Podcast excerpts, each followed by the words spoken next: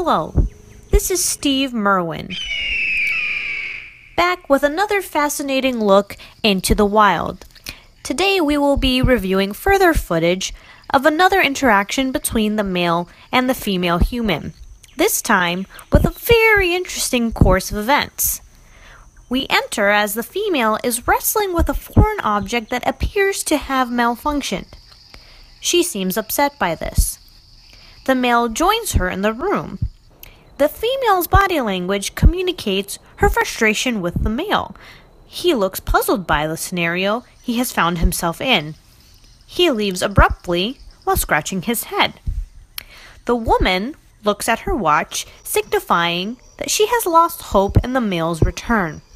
The female reaches for her cellular device and makes a phone call. Ah, this part is very interesting. It appears the female has communicated with a second male. He seems to be a professional in this field.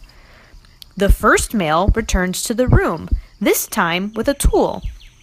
The second male has many tools and has already begun to fix the broken object. The male looks on. It seems the female did not have faith in the male's ability to find a solution. The male is sad. Good afternoon, good morning, good afternoon, whatever it is. Welcome to The Well. My name is Father Anthony. Welcome to part three of Into the Wild, the relationship series for people who hate relationship series, because we're not talking about relationships and what you need to do as much as we're trying to understand how God made us different from one another. We're in part three of a five-part series, and if you missed either of the two first two parts, then you can easily get caught up online. You can go binge watch all the Well that you want by going to S T S A dot church and click on the Well. You can also find us on YouTube. You can also find us on the app. But make sure that you get caught up, because what you missed so far has been some valuable stuff, right? So in the first week, we talked about the indisputable laws of relationships. Not stuff that we want, not stuff that we wish, stuff that's just indisputable. Like gravity is to physics, we talked about some indisputable laws of relationships, how men and women are just made differently, how we process information differently, how we deal with stress differently, how God made our brains different, just how we are different. Last week was kind of the first part to this week. Okay, last week and this week are kind of two sides of the same coin. Last week's message was titled, What Every Man Needs to Know About Women. Gentlemen, was it helpful what we talked about last week? Was it helpful, gentlemen? It was not that, it was that everyone's scared to say in front of their wife. Okay, everyone's like... Last week we talked about, because I know sometimes the creature called the male has a very short-term memory, so let's recap. The most important thing for a man, what you all need to do, what we need to do as men, is we need to make love a verb. Someone say a lot, not a lot, okay, a verb. Okay. Lot is, that's a different series, okay, that's a different series, okay. That's good, but a verb is what we really want, okay, a verb. And we talked about how men, we talked about how we always think in terms of big things that we need to do. We shared a little secret last week that you don't need to do big things for your wife. And there you can earn points with your wife by doing nothing. Nothing it takes to earn wife points with your wife. But just to show how men sometimes don't get this, okay? I had a guy text me on Sunday afternoon. Sunday afternoon. So we finished here at twelve thirty. Like three o'clock he texted me, or three thirty or four o'clock. And he texted me and he said, how long do the points last? But you see the difference? I, I bring this up not just to show that he's a buffoon, as much as to say, this is how your husband thinks, ladies. He thinks in terms of, okay, yeah, Father Anthony told me to get points. I'm going to go get a whole bunch of points. I'm going to rack them up, and then I'm going to move on to the next task. So I can check off the God points to my wife. I don't need to do that anymore. That's how we think. This is the husband. This is when the wife comes and says, he doesn't tell me he loves me anymore. He never says I love you anymore. You say don't say anymore. And the husband responds saying, I told you at the beginning that I loved you. If anything changes, I'll let you know. This is that husband. But gentlemen, what we realized, all right, last week, it's good news and it's bad news, that ladies need constant, constant reassurance, constant investment, constant, constant, constant acts of love. But here's the trick. It doesn't need to be big.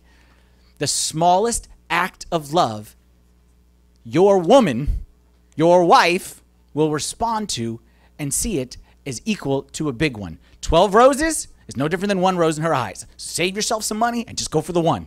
Because you don't need to do big things. It's those little small little things but just to show you how men and women think differently. Today we're going to talk about the ladies, what every woman needs to know about men. But before we do that, just where we're going in the next two weeks.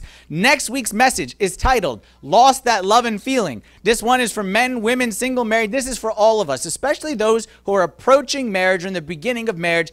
This is your most important message that's coming next week, because what we're going to talk about is about some of the emotional baggage that we carry into our relationships, and we always think that the problem is the relationship. Well, my belief in life, and you will agree with me after next week when we talk about this together, my theory in life is this, that your propensity, your ability to receive love is based on the baggage that you bring into that relationship. So it's not always that he doesn't know how to love me or she doesn't know how to love me. Maybe it's that I don't know how to receive love because of the stuff that I'm bringing into marriage. And the stuff that you bring in, if you don't learn how to deal with it, will inhibit your ability to, you will always say, my husband doesn't love me, or I don't feel like we're in love, and it'll always come back to something inside me that needs to be dealt with. So don't miss that message. It's going to be next week. The final week, the finale, will be titled, No One Told Me That. And I'm going to share three or four random pieces of advice that's just on my heart to share with everyone as regards to relationship and marriage. But I'm not going to share it alone. We're going to have a special guest speaker that week. I'm going to do a dangerous activity. I'm going to invite my wife up on stage and give her a microphone too, as some, because many of the ladies are like, we want to hear what she has to say. What are you talking about? We want to hear what she has to say. We're going to hear what she has to say. And not only that, I'm going to give you a chance to ask questions, but you got to submit them in advance. So if you think of a question today or next week or anytime, you submit that question to questions at S T S A dot church week five and two weeks from now. I bring my wife up here, give her a microphone, we'll share some stuff that no one ever told us, but we feel would be beneficial to share with you guys. That will be in two weeks. But let us go back to today, to the ladies. All the men are excited for today. I see more number of men than usual in church here today. And they got their pens and their notebook and they're ready to take some notes. What every woman needs to know about men. I'm going to start off with a premise that no one will disagree with, and then we'll talk about the application of this premise. And the premise is this, that men and women are different when it comes to words. Words, when it comes to men, how men use them and how women use them, are different. We're different and what words mean. Like, for example, in my household, the word five minutes means different things. And maybe in your household, you may discover the same thing. Certain words have different meanings. You'll discover that men and women use words in exact opposite purposes. That women actually use them to think, and men use them only when they are not thinking. And men cannot think and speak at the same time. And that's why if he's talking and you're asking, what are you thinking? The answer is nothing, because he's talking. But the number one area of discrepancy, which no one will disagree with me on this one, the number one area of discrepancy is on the quantity of words that we use. Studies say, there's a whole bunch of studies and research on this, and you get all kinds of varied results. On average, on average, women use twice as many words per day as men. Some studies say up to three times. Now, I can read the minds. My, I know what the wives are thinking. The wives are thinking it's because I have to repeat everything because he never listened. But no, ladies, this is even pre-marriage, because they did studies on children at the youngest age, little children on the playground, little toddlers, little three, four, five, and six-year-olds, whatever it may be on the playground. And they see the little girls playing and little boys playing. You won't believe what they see. When little girls are playing, the whole time they're talking, and they're talking the whole time. And they're talking the whole time, no matter what the game is, they're talking. And they're speaking in sentences, and they're articulating, and they're communicating information. And what they discovered is, even if all the little girls leave, that little girl is totally content, one hundred percent content, to talk to herself. Okay, no one even around. The husband's thinking, oh, that's where she learned it from. Okay. The boys, they watch them. Only fifty-five percent of the things that came out of a boy's mouth was intelligible. And it's more accurate to describe the boys on the playground as noises, not words. Because there's a lot of, ah, ah, uh. Now, I see this discrepancy played out on a regular basis in my car.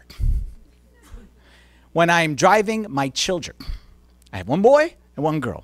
Ladies, in case you don't know this, car is prime nothing box time for your husband. It is prime nothing time because we just get in that car, all right, we turn on that radio, and we just drive. We don't know. We just drive, and we're in our nothing blocks. And when it's me and my son, when it's me and the boy, nothing makes me prouder than I look over at him, and I see him in his nothing box. And I'm telling you, me and Michael, we ride to church together every Sunday. We don't utter a word. In the beginning, I used to say, how are you? And he would, huh? Fine, yeah. And every, how was the weekend? Huh? Yeah. And he was uh-huh-ing me as I do. Like, I mean, he was just, and I'm like, just stay. Like, I was just so proud of my boy in the nothing box. A couple of days ago, it was just me and Lizzie in the car. She's ten. Michael was six, so he didn't go to school, so I picked up Lizzie from school. It was just me and her. I'm in my nothing box. And she is, huh? Yeah, yeah. Yeah, huh? Can we play a game? I know, no game. What's that over here? What's that? And she's, and I'm just, uh-huh, uh-huh. And I'm not listening to anything she's saying. I know, this is bad. I'm not saying this is good. This is a series on marriage, not parenting. Okay, parenting, I'm not doing. I'm uh-huh-ing my daughter to death. And she says the following. She says, and I asked her, I'm going to say, Lizzie, can I tell this story in church? She was so proud. She's going to go listen to this. She said the following. Dad, are you in one of those not talkative moods again? And I'm like, when did my daughter become my wife? So I explained to her. I explained to her. I say, Lizzie, you know, sometimes men just need a little bit of time to think. So sometimes, you know, we're not in a talkative mood. It's okay. Her response? Oh, wow, a whole sentence, Dad. Good for you.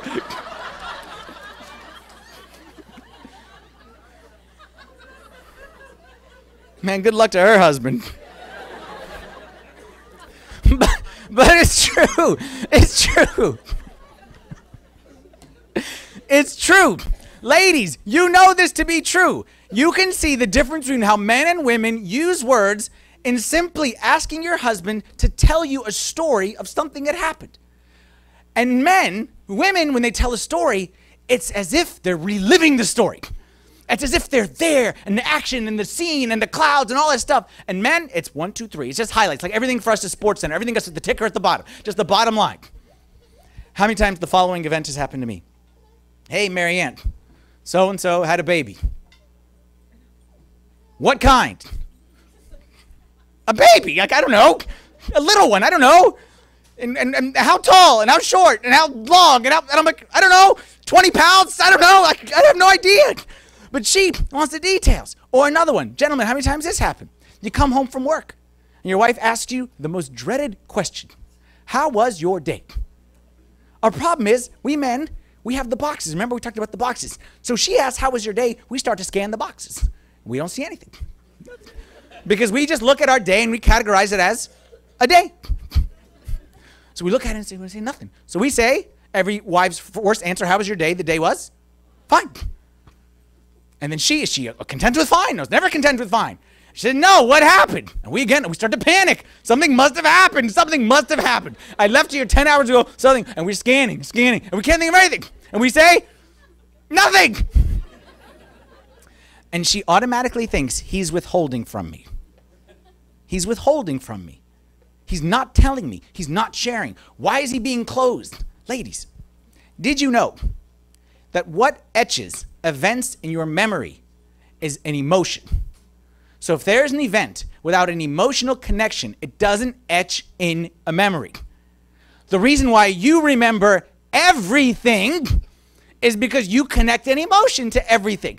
We men, see, the problem is not that we're withholding from you. The problem is not that your man is trying to keep stuff from you. The problem is he's just a heartless, emotionless human being. And he has no emotion, so he just categorizes events as events. Job as job. And that's why there's nothing etched in there. On the surface, this words discrepancy seems like one of those we talked about in the first week. Excuse me, how our differences were not meant to confuse us, but to complete us. This seems like one of those confusing ones. Like, why would God do this? Why would God make it so that women who love to communicate and need to communicate, and then the men who can barely communicate and think at the same time, like they can't do both? Why would God do that? What every woman needs to know about men. Listen very carefully to me here, ladies, today, because I'm going to share some good stuff. Last week I said the men would pay me. Okay, none of the cheapskates did, but you all may, actually. Because I'm going to share with you something that's super important for you to know. Your man doesn't use words, but he needs yours. And he desperately needs yours. Because what you may not realize is that your words have a greater impact on your man than you will ever realize. The words that you say can cut him so deeply and tear him down, or they can build him up and make him feel like a million bucks. You have that power in your words. Proverbs chapter eighteen, verse twenty-one says, death and life are in the power of the tongue. Death and life are in the power of the tongue. The problem, ladies, you don't realize the power of your words, because the only way for you to realize the impact of your words is your man would have to tell you, and we already agreed he doesn't talk. But just because he doesn't tell you the impact doesn't mean that it's there. And what I want to share to you today, ladies, this is an empowering message for you, is that you have a power inside you through your words. You know how the whole, like the man is the head, but the woman is the neck that moves the head. You've heard that analogy before. This is the perfect analogy for that. Because you have the power to get your man, don't tell him, to get your man to do just about anything you want him to do with the power of your words. But you must use them wisely. You can build him up, or you can tear him down. You can make him feel like he's the superhero, the knight in shining armor. You can get him to do stuff. You can use this to your advantage. Or you can mess it up. And you can destroy him and destroy your most important relationship in your life at the same time if you don't figure this out. Every man needs two things with your words. Two things. We're going to make it real simple. Just two things. And the two things are really, one is building on the other, but I wanted to break them out just so I'm even more clear. Your man needs you to appreciate him and believe in him with your words. This is your task, ladies. Appreciate and believe in. Easy? Ladies, this isn't that complicated, right? Should be pretty easy. All the single women saying yes. All the married women saying, this is a lot harder than you realize because you don't realize how dumb my husband is. Let's start with appreciate. Some wives think it is their God-given duty to keep their husbands humble, and think it is their obligation to make sure that nothing goes to his head. And because of that, you remind him of all the dumb, idiotic things that he has ever done and said on a regular basis. And I'll be honest, I sometimes get horrified, horrified when I hear how some wives speak about and to their husbands. For example, oh, the house is falling apart. You know why? Because he's too lazy to do anything about it. He's too lazy to fix it, and he's too cheap to hire someone else. Right in front of him. Like the him is right there. Oh, I would go out on, on that night and I would join you for that, but I can't trust my husband to watch the kids because how's he going to feed them? Right there. As if, as if he has no brain. One time I heard a guy share an idea. Like, was sharing, like, hey, Father Anthony, you ever thought about this for the church? Like, I got this great idea. And I heard the wife say, no joke, that's so stupid. That would never work. I'm like... I'm like make light of it and make a joke of it. But what I want to say, do you realize the damage you are doing to your husband? Do you realize it? The damage you are doing to yourself, not just your husband. The damage you are causing to the most important relationship in your life. The guy who you want to, to, to the, all the stuff we said last week, the guy who we want to love you like a verb. Do you realize what you're doing to him? You don't realize it, ladies, because again, men don't talk. But we have very fragile egos. I'm the first one to admit it. I'm up here and I'm confident, I'm laughing, I'm joking, I'm microphone and public speaking. I got a very fragile ego. All men do. All men. It's watching sports. After every play, good play, man, good play, good job, good job. We're always seeking that approval, like good job, good job, good job. You want to know where you can see it very clearly? All right, I started to notice this when I start in the gym. You go to a gym. You got the machines, you got the weights, you got the whatever, and then you got the mirrors. Every gym has tons of mirrors. You ever notice how a man versus a woman walks by a mirror? A woman walks by a mirror, a normal person. She does her exercise and she just walks to the other side. How does the man walk by a mirror? Man puts down the weights and he's like, uh, and then we kind of, every man is checking himself out in the mirror at the gym. Just go watch at the gym and you will see it. We put down that weights and we just find out, yeah, that's right, still got it, baby. You know what I mean? Every man. Because all of us have very fragile egos. We're always looking for someone, even the mirror, to say, good job, good job, good job. He did a good job. Because every guy's looking for approval. Proverbs, we'll get some verses from Proverbs here. Proverbs sixteen. It says, pleasant words, ladies, think about this when your man comes home from work. Pleasant words are like a honeycomb, sweetness to the soul and health to the bones. Proverbs thirty-one talks about the ideal woman. The Proverbs thirty-one woman says, she opens her mouth with wisdom, and on her tongue is the law of kindness. Now, some of you ladies, I know what you're saying.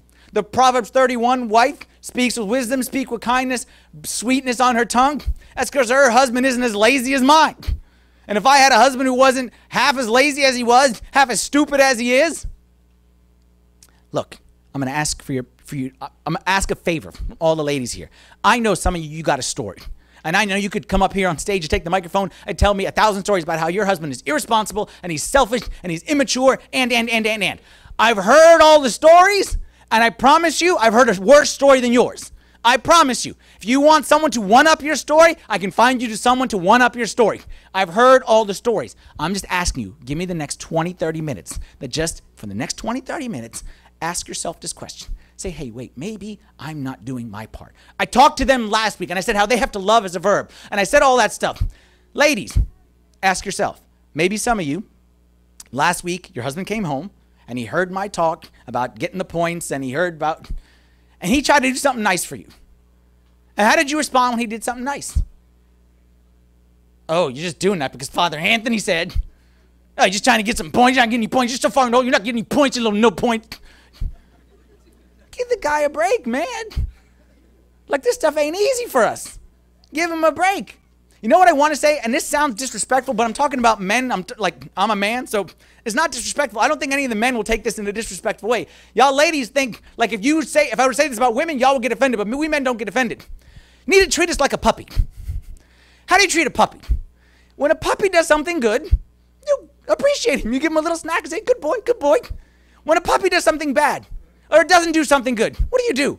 You just don't give him the treat. You don't beat the tar out of him. Tell him how dumb he is. Good, treat. No good, no treat. And then eventually we get trained. We as men, we have no, we, this is not demeaning for us. We like this. Okay, we like a reward system. Like, we like one plus one equal two. We like to know the rules of the game before the game start. But the problem is, we, sometimes what y'all think is that we don't get it. You beat the tar out of the dog, and that's what he's gonna learn. What happens if you're trying to train a dog and you beat the tar out of it every time it doesn't do good? You're gonna have a spooked dog who's probably going to avoid the owner at all costs. Ladies, last week I said your man likes to think in his mind that he's a superhero. And gentlemen, remember we said the superhero, the number one rule of the hero, the number one rule of superhero, he always goes back for the girl. Remember we said that last week. The hero, you cannot be a hero if you leave the girl to die in the building. You cannot be a hero. If the girl is surrounded by a whole bunch of enemies, your children, okay, and she's surrounded by the enemy, and you just leave her there, okay, then you cannot be a hero. Hero has to go back, fight off the little enemies, okay, and save the woman. But ladies, I don't know any movie of where the boy comes back for the girl and she says, you're late. You're supposed to be here. I don't know what she said. You tracked mud in here when you were saving me. Why are you wearing that shirt? Don't you know you're going to be saving me today? If the boy was expecting that from the girl, he may not come back. Or he may find someone else to go save. And now you're in trouble. Because you got a boy out there who wants to be a superhero, because every boy wants to be a superhero, who wants to save the damsel in distress. And you told him, it is more effort than it's worth to come save me. And now you have a problem. That's not to say you can't confront him, can't challenge him, you can't, that's not to say that you can't call him out. I'm not saying that. But what I'm saying, appreciation. Your man needs to know, listen carefully, you are his number one fan, that you are his cheerleader, that you're in his corner, and that when he comes to you, even for the pathetic little things that he does, that you will appreciate it, and you will encourage it, and not shut him down. And that gets us to the second one. I said appreciate. Appreciate is the easy one. The harder one is believes in. Because appreciate is kind of the surface. And we need to start there. But we need to go even higher, which is believes in. Right now, I want to look at a passage from First Corinthians thirteen, a passage you know very well, a passage that's recited at weddings and engagements, all, celebrations all over. You print it on the little cards, and a lot of people, not even knowing it's from the Bible, recite these verses about how what love is. In the passage that Saint Paul talks about love and gives the characteristics of love, he says lots of great things, and we'll read those in a second. But there's one sentence in there. If you take it out of the context, it sounds like bad advice. It sounds like, Saint Paul, what are you talking about here? And I want to look at that sentence, and I want to challenge you to think about love in a potentially different way than maybe you've thought about before. This passage applies to both men and women, okay? But specifically today, I'm emphasizing it for the women. Not that men don't need it, but kind of like last week when I talked about the love as a verb, both men and, and women need it, but we emphasize it for the men. Same thing here today on the women's side. Let's go to First Corinthians chapter thirteen. Love suffers long and is kind. Anyone disagree on that? Perfect. Love is patient. Love is kind. Love does not envy. Agree. Love does not parade itself. Of course, because love is giving, not taking. Love is not puffed up. Love does not behave rudely. Love does not seek its own, is not provoked. Love thinks no evil. Thinks no evil in other translations is translated keeps no record of wrong. That's a real shame because some of us are really good at that, right? Like it's a shame that love can't do that because some of us, it's like our, our talent in life is to keep track of all the wrong things that our spouse did, but love cannot do any of those things. So far we're good. Like we agree, this is what love is. Love does not rejoice in iniquity, okay? Love rejoices in the truth. But now here's the strange sentence. Love bears all things, believes all things, hopes all things, and endures all things. Is that good advice? Is that what you tell your girlfriend when she tells you about how insensitive her husband is again? How unreliable he is? How immature he is? You tell her, bear all things, believe all things, hope all things, endure all things. Like it almost sounds abusive, doesn't it?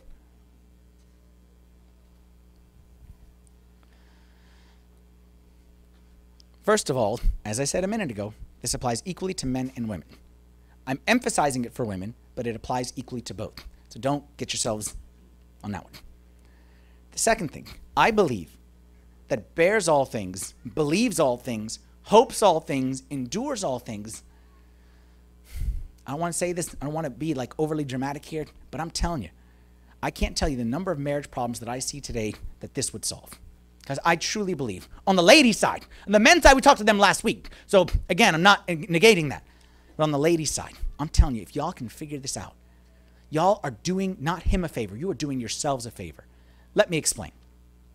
In every relationship, there is a gap. Every relationship has a gap. A gap between expectation and behavior. What you expect of the person and what the person actually does. There's always a gap. There is never that any person will match their behavior with your expectation fully. Every relationship, at work, at home, but especially when it comes to marriage because we tend to have the highest expectation.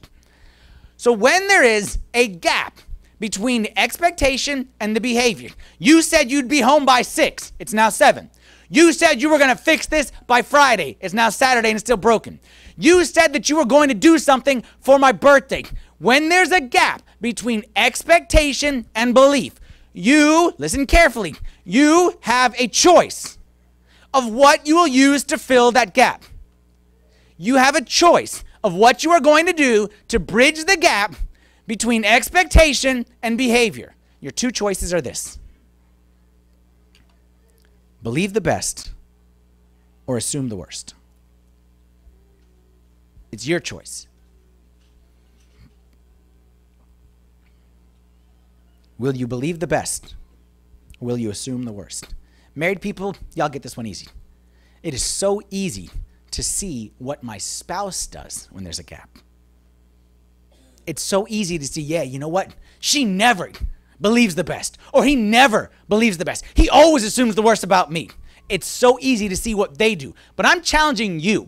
I'm asking you, where does your mind naturally go when there's a gap? You get a text message, gonna be late from work today. Where does your mind naturally go? Believe the best or assume the worst? is your mind go to, you know what? He must be really busy at work to be late for dinner again. I feel bad for him. Or is it that irresponsible, unreliable, I knew it? Where does your mind go? He's not in a talkative mood. He's in a one-word answer kind of mood. Where does your mind go? Oh, he's probably got a lot on his mind these days. Or he doesn't care about me. He doesn't love me. He doesn't understand me. All of us put something in the gap. It starts in your mind. It eventually comes out your mouth. And just because it hasn't come out your mouth yet, it's just a matter of time. Where does your mind go? Now, again, some of you, but you don't know my husband. And let me tell you about my husband. And he has, and he has. Look, I understand. I understand, and I know, and I know, and I know. And I heard the stories, and like I said, I could tell you worse stories than yours. I'm not talking about your husband today. I'm talking about you. You have a choice regardless. I'm not excusing his behavior is what I'm trying to say. And I'm not saying he's off the hook. But what I'm saying is, what are you putting in that gap? And maybe, maybe all of us need to look at ourselves. And I'm going to challenge you here, and I'm going to say this, and I might hide after I say this. I'm going to challenge you to see what your part in his behavior is. And you may say, no, he is, and he does, and he does. But listen to me carefully. I'm going to say this one, and I'm going to duck. I'm going to say it, then I'm going to duck.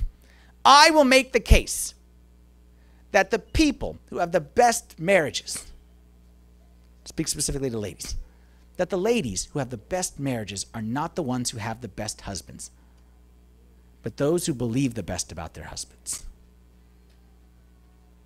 The ladies who experience the most satisfaction in marriage are not those who have the best husbands, but those who believe the best about their husbands. You say, if I was married to so-and-so, I'd be okay. And I say to you, your behavior, you, in your mind, you think his behavior leads to my assumption about him, my belief about him. And I want to say, maybe your belief about him leads to his behavior. Maybe. There's a nice book called The One Thing You Need to Know. Anyone ever heard of this book? It's not a marriage book, not a relationship book. It's a book about like leadership and stuff like that. It has nothing to do with anything about marriage, but they use a marriage example in the very beginning, which I thought was very, very relevant. The whole premise of the book, The One Thing You Need to Know, basically breaks it down and says, in every area of life, in every area of life, there's one most important thing. Like if you can figure out, like you're an engineer or you're an architect or you want to make it in sales or you want to be an athlete or you want to be grow your church, like whatever it may be, there's one thing you need to know. If you just get this one thing right, and for every area, it's a different thing. So what is your one thing you need to know in whatever area? That's the whole premise of the book. He uses an illustration based on marriage. He does a study of what makes marriage successful. And they talk to like, you know, one hundred couples. You know, they, they weed it down from like one thousand couples. These are the ones who have the highest level of satisfaction. These one hundred couples who are all been married like ten plus years, whatever it may be. I don't really care about the details of it. But the, he gets a group of people who have been determined these people have happy marriages. And he wants to see in them, what's the least common denominator? What's the one thing that you need to make a happy marriage? Like if there's one thing that a, you can distill it down to, what is that one thing? They assumed... They knew the answer. What they did is, which is something that we often do, is they looked at what makes people unhappy in marriage, and they assumed the opposite would be true. So what they discovered is, and those who have the least satisfying marriage, those people would say that they don't understand their, their spouse.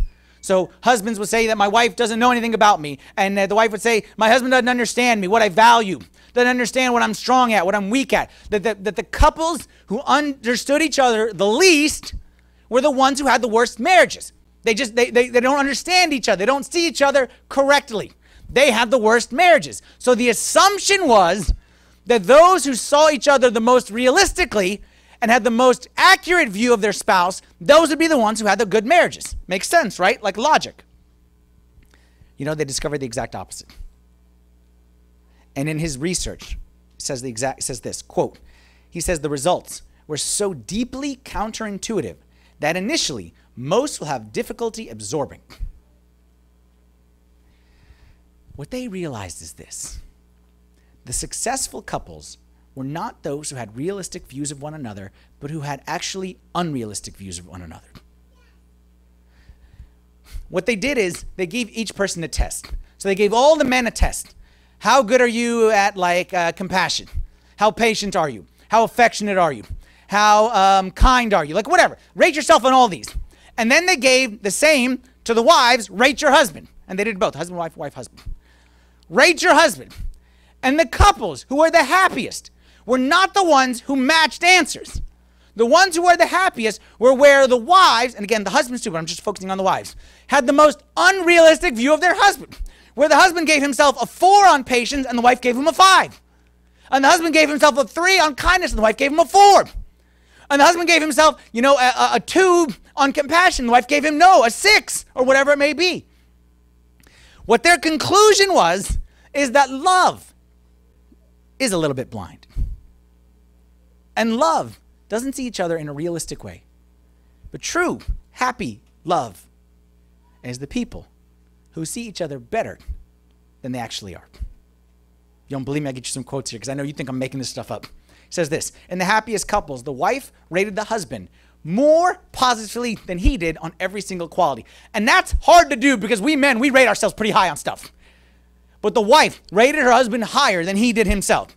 For some reason, the wife in a highly rewarding relationship consistently credited her husband with qualities that he didn't think he had. That's impressive. Next quote. And so over time, my positive illusions, talking about himself like someone who's going to have a happy marriage. My positive illusions create an upward spiral of love. My illusions give me conviction. My conviction leads to security. My security fosters intimacy, and my intimacy reinforces love. He just used the word illusion. That the people who are happiest in marriage, again, specifically wives to the husband, have an illusion about their husband, that he's something that he's not. And you say, wait a minute, that's crazy. How could it be that that is what we're supposed to do? How could it be that we're supposed to think unrealistic things? Well, maybe, just maybe. You've heard of the whole confirmation bias thing, that what you believe, you can usually find evidence to prove. And maybe the wives who believe the best about their husband looked for evidence to validate it. And not only that, encouraged it and appreciated it so that it kept on becoming something uh, that, that they kept on continuing to do. You say, hey, wait a minute, Father Anthony, this is crazy. You want me to think about my slob of a husband and tell me that he's hardworking? About my inconsiderate and tell me that he's Mother Teresa all of a sudden? That's what you want me to do? Yes. And I'll tell you what. You already have done it. You already did it. You remember when you were dating? You remember when you were engaged? And your mother told you, he's kind of, yeah. You're like, no, he's just, that's his way. You say, you know, he's not the nicest and most sociable. No, he's just, you know, he's just, you know, he's focused. He's focused is what he is. And your sister told you, he's kind of ugly. You said, no, but he's got them dimples. You know. You already did it, ladies. That's how we got you. Okay, we gave you an illusion of work, and you already did it. And during that time, nobody, nobody could say nothing about your man. And you'd let anybody talk and talk and talk. But your man, you didn't see no wrong in your man. It says this, third quote. Putting these conclusions together, this controlling insight can serve as the one thing you need to know about happy marriage. The one thing, okay, in marriage. I love the way he says this. Ladies, you, you want to write this one down. Find the most generous explanation for each other's behavior and believe it. That's for men and women. Find the most generous explanation for each other's behavior and believe it. He's not impatient. He's focused. He's not rude. He's honest. He's not bald. He just, that's his good luck charm. It sounds delusional. But what it truly is, is not delusional. Like, we don't want to go off to, you could take this to an extreme that's, that's not healthy. And like I said, that could be abuse. I'm not talking about to that extreme. But what it is, is recasting your husband's weakness, because he has weakness. But you got weakness too, so leave him. It's recasting his weakness in light of his strength. And that's something I think we should all do. So where do y'all do, where do y'all go with this thing? Naturally, ladies, I'm asking you to challenge yourself. Don't tell me how dumb your husband is. Don't tell me how lazy he is. Don't tell me about his deficiencies. Don't tell me about all that stuff. Guys, y'all are enjoying today, aren't you? Sitting back and saying, yeah, yeah, well, don't forget last week, make love a verb. Okay, because that's why we did you first, because we knew you'd be sitting up here on your high little horse with your feet up and say, that's right, I may be an idiot, but you, Father, anything you have to believe I'm smart. No. You have to make her believe. You have to give her a reason to believe by making love a verb. And that was what I called you out on last week. And if you missed last week, go listen to it. And don't you dare say a word to your wife about today's message until you listen to last week's. But ladies, I'm talking to you. I'm going to challenge you to go deeper. Where do you do with this? Where do you naturally land on this? Are you a believe the best kind of a person? Or you assume the worst? Maybe your marriage is not in a good place today. Maybe there's hurt, there's rejection, there's loneliness, there's isolation. I'm asking you, you looking for positives? Are you looking for negatives? Some people, this hopefully doesn't apply to the majority, but some of us, ladies, need to hear what I'm about to say. Some of us, not only are we not looking for the positive,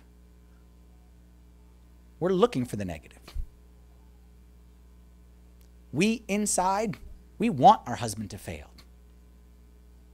We celebrate when our husband, we won't say it, but that's the, see, I told you he wouldn't get here on time. See, I told you he'd be irresponsible again. See, I'm right. See, I told you he couldn't, he couldn't make the kids dinner and do the dishes and be put him in bed by eight. I see, I told you. We're looking for them to fail. And if that's the case, we need to seriously take a look in the mirror and evaluate what's going on on the inside, because you may be winning the argument, but you are losing the relationship. And I'm telling you, ladies, that when you assume the best, even if you lose the argument and you think you are losing in the short term, I promise you, you are winning in the long term. Why? Because I want to tell you two secrets about your husband that you don't know. One, he doesn't know. And the second one, he may know, but he'll never admit. Two secrets about your husband. The first is this. Your husband, no matter who he is, the last thing he wants to do in life is disappoint you. You didn't know that, did you? You didn't know that your husband, it tears him up when he thinks he's disappointed you. You don't realize it because we don't say it. The last thing a man wants to do in any area, the last thing a man wants to do is be a failure, especially when it comes to his relationship at home.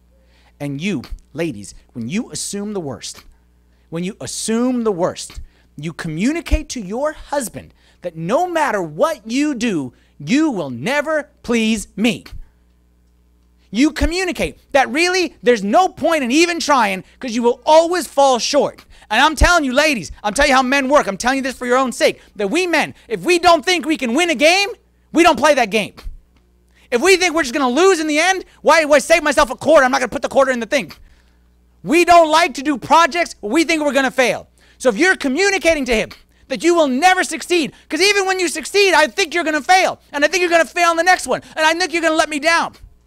It's just a matter of time before that boy checks out and stops playing that game. Is that your goal? Well, that's what's happening every time you assume the worst. But we ladies, oh, the second secret. I'll tell you the second secret. This one your man doesn't even know. The second secret is this, is that even though a man's brain is very different from a woman's brain, a man's heart is not that much different. His heart is actually very similar to yours. And your heart, like his heart, isn't drawn towards criticism. It's drawn towards acceptance.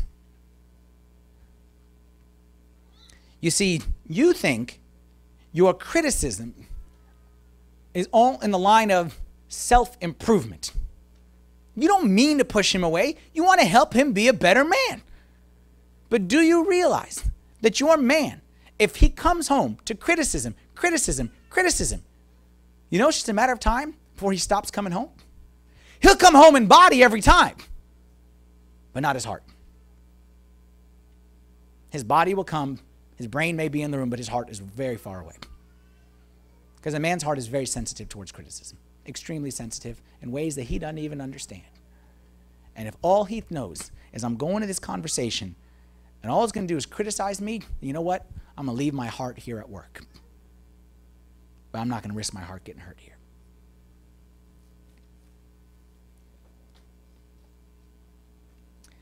Ladies, we can turn this thing around, though.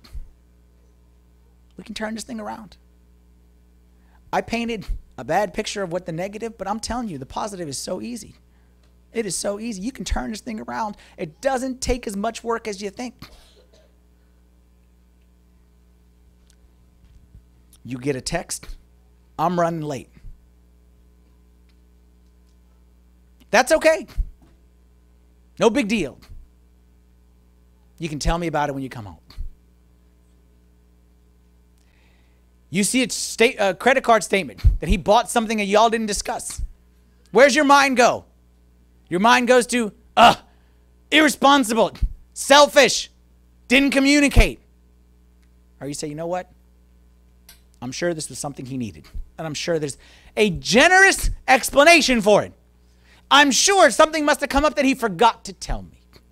Where's your mind go? Does your mind naturally go to the most generous explanation?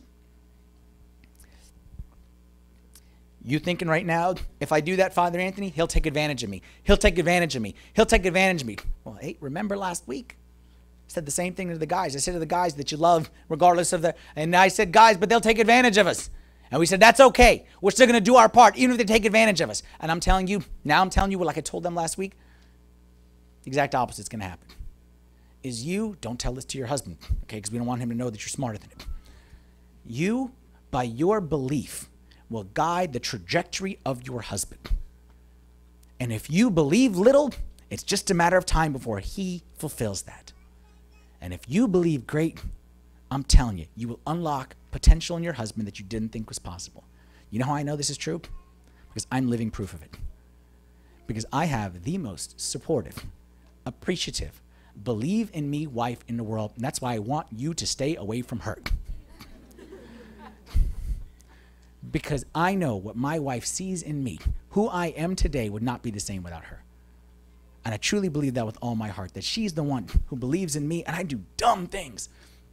And she sees me mess up. And she is the most, I never run away from my wife, telling her something that's deep inside. I never have to run away, thinking that she's gonna criticize me, because I know she'll always accept me. And that gives me the confidence to go back and back and back again, no matter what dumb thing I've done after that. Ladies, that's what I want for you. Men, single guys, that's what I want you to find. That's why don't tell me about, that's what I want you to find, is a woman who appreciates you and believes in you, because that'll make you a million bucks. Last verse. Ladies, take this one literally. Luke six thirty-one. Just as you want men to do to you, so you also do to them likewise. Last week we talked to the, the men and said, love one another as I have loved you, which we said was the highest. This is actually the lowest level of love, is love as you want to be loved. But I wanted to highlight this specifically because I'm asking you, what do you want your husband to put in the gap when you fall short? Because even you, Miss Perfect, you fall short every now and then. Do you want your husband to assume the worst or to believe the best? And as you want men to do to you, so you also do to them. Everything you've ever read about marriage, all that stuff is good. Put that on the shelf for a week or two and just do this, ladies, and see what difference it makes in your marriage. Put it all on the shelf. We'll go pick up all that stuff. And just for one week, two weeks, as you want men to do to you, so you also do to them. And I guarantee you, you'll see a new husband by the end of the month. Let's stand together for a prayer. In the name of the Father, and the Son, and the Holy Spirit, one God, amen. Heavenly Father, we thank you. We thank you from the bottom of our heart for all that you've given to us and the way that you accept us and believe in us and call us something that we know we're not worthy of. I pray, Lord, that you'd put inside of us that same ability to believe the best about one another and not assume the worst. Give us to be like, like our, our minds are always in a positive place, in an optimistic place, not delusional, but believing the best in one another and hopefully drawing that out of one another. Pray, Lord, for every marriage that is or that is to come, that you, Lord, would work inside them and you'd help them to become the man and woman that you want them to be for one another. Pray this in the name of your Son, Jesus Christ, the prayers of all of your saints. Hear us as we pray thankfully. Our Father, who art in heaven, hallowed be thy name. Thy kingdom come, thy will be done, on earth as it is in heaven. Give us this day our daily bread, and forgive us our trespasses, as we forgive those who trespass against us. Lead us not into temptation, but deliver us from the evil one. in Christ Jesus our Lord, for thine is the kingdom, the power, and the glory